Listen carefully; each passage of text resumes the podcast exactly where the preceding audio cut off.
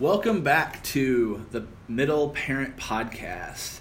Uh, this week we are going to discuss uh, what we're going to talk about with your student uh, in Galatians 3 15 through 23. Uh, so if you want to read that passage to see where we're at, go for it. Um, it'd be very beneficial.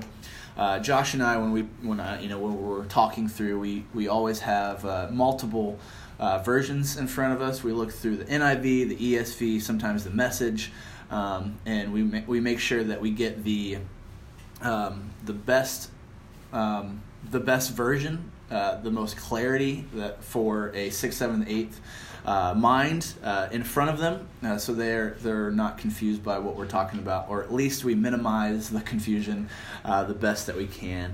Um, so this week uh, we're going to revisit the law versus the promise and last week we talked about how the law is a system uh, and rules to make you right with god. Uh, but the thing is they must be kept perfectly. Mm.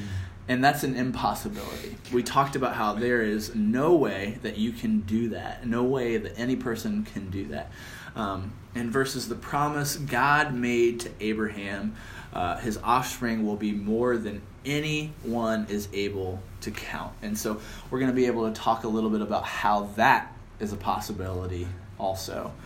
Um, what one huge thing that we're going to talk about uh, this week is um, in Abraham and how it's so cool to look back at his story uh, because the, the the law of Moses came 430 years after Abraham.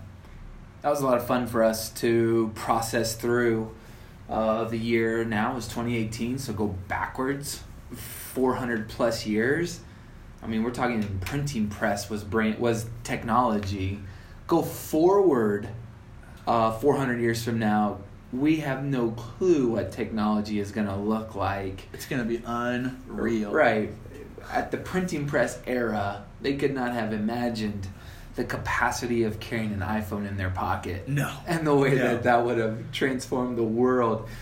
I'm hoping there's helicopter helmets yeah. that just kind of buzz me around. Right, in my lifetime, hopefully. uh, and not those like little ones that you see on those old cartoons where they hit bloop, bloop, bloop, bloop, twisted it, but like the actual like you can be transported from one place to another. zoom Zoom, zoom, zoom. The whole point of it is that Abraham uh, said yes to God in faith way before the Ten Commandments, way before the Mosaic Law, way before the rules and systems of religion made someone right with God. Faith is what made Abraham right.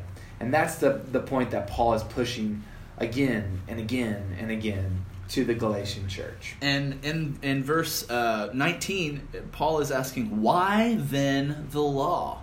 Why would we have this law?" And um, we're going to provide a few different potential correct answers, and none of these are wrong uh, for your student. And I want you to kind of think through them too.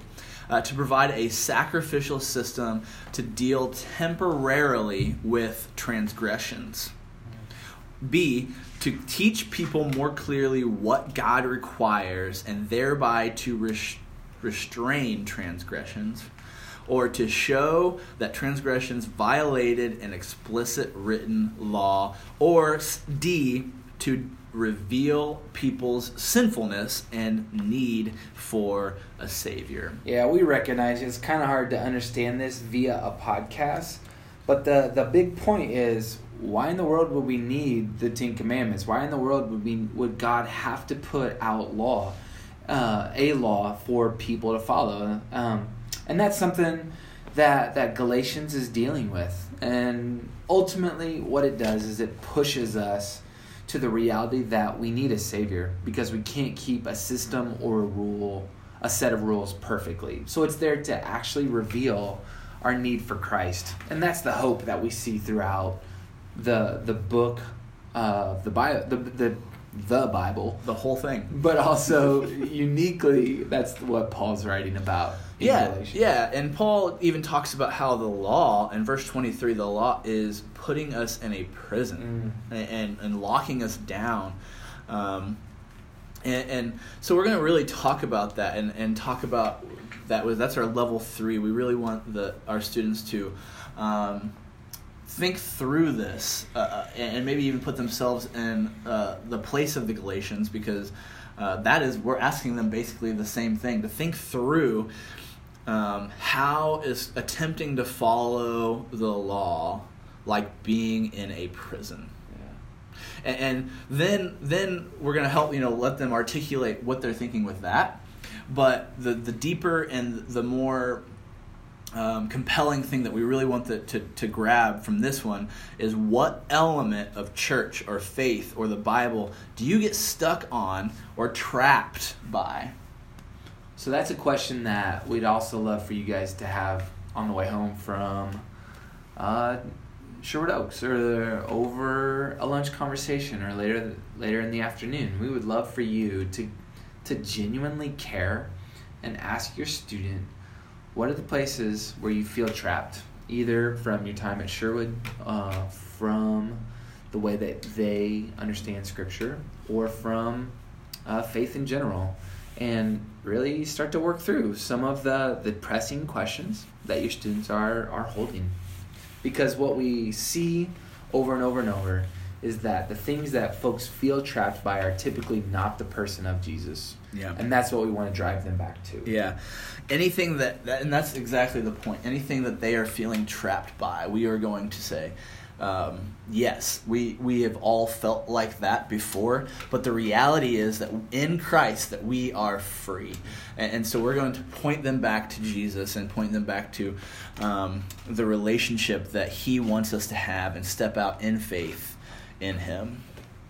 Uh, so, uh, thank you so much. I hope that you have a conversation uh, with with your student, um, and we just appreciate that that you're that you do this and listen and have conversations with with your student. If if nothing else about the passage that we're talking about, um, just so. Um, they know that you're on the same page with us, and we just want to partner with you uh, the best that we can so uh, let me pray for you guys real quick, and uh, we'll leave you leave you a beat.